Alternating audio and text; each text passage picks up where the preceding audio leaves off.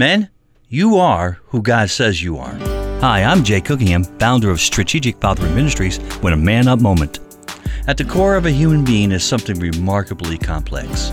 We want, no, we need our views, our opinions, our plans, our ideas, our dreams and accomplishments validated. We want to matter in this world.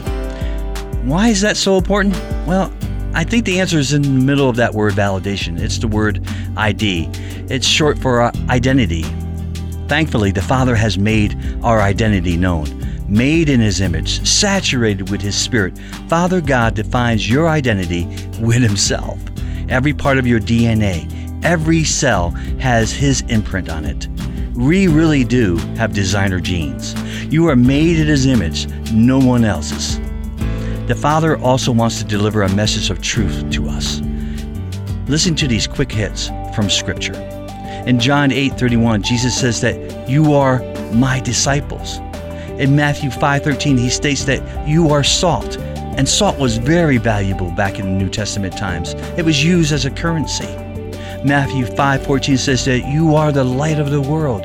Jesus shares his mission with us. John 15:3 says you are clean. Imagine that.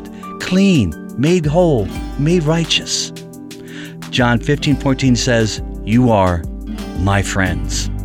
These are deeply personal and inviting us into this great journey with him. They join us together with him, bringing freedom to our lives.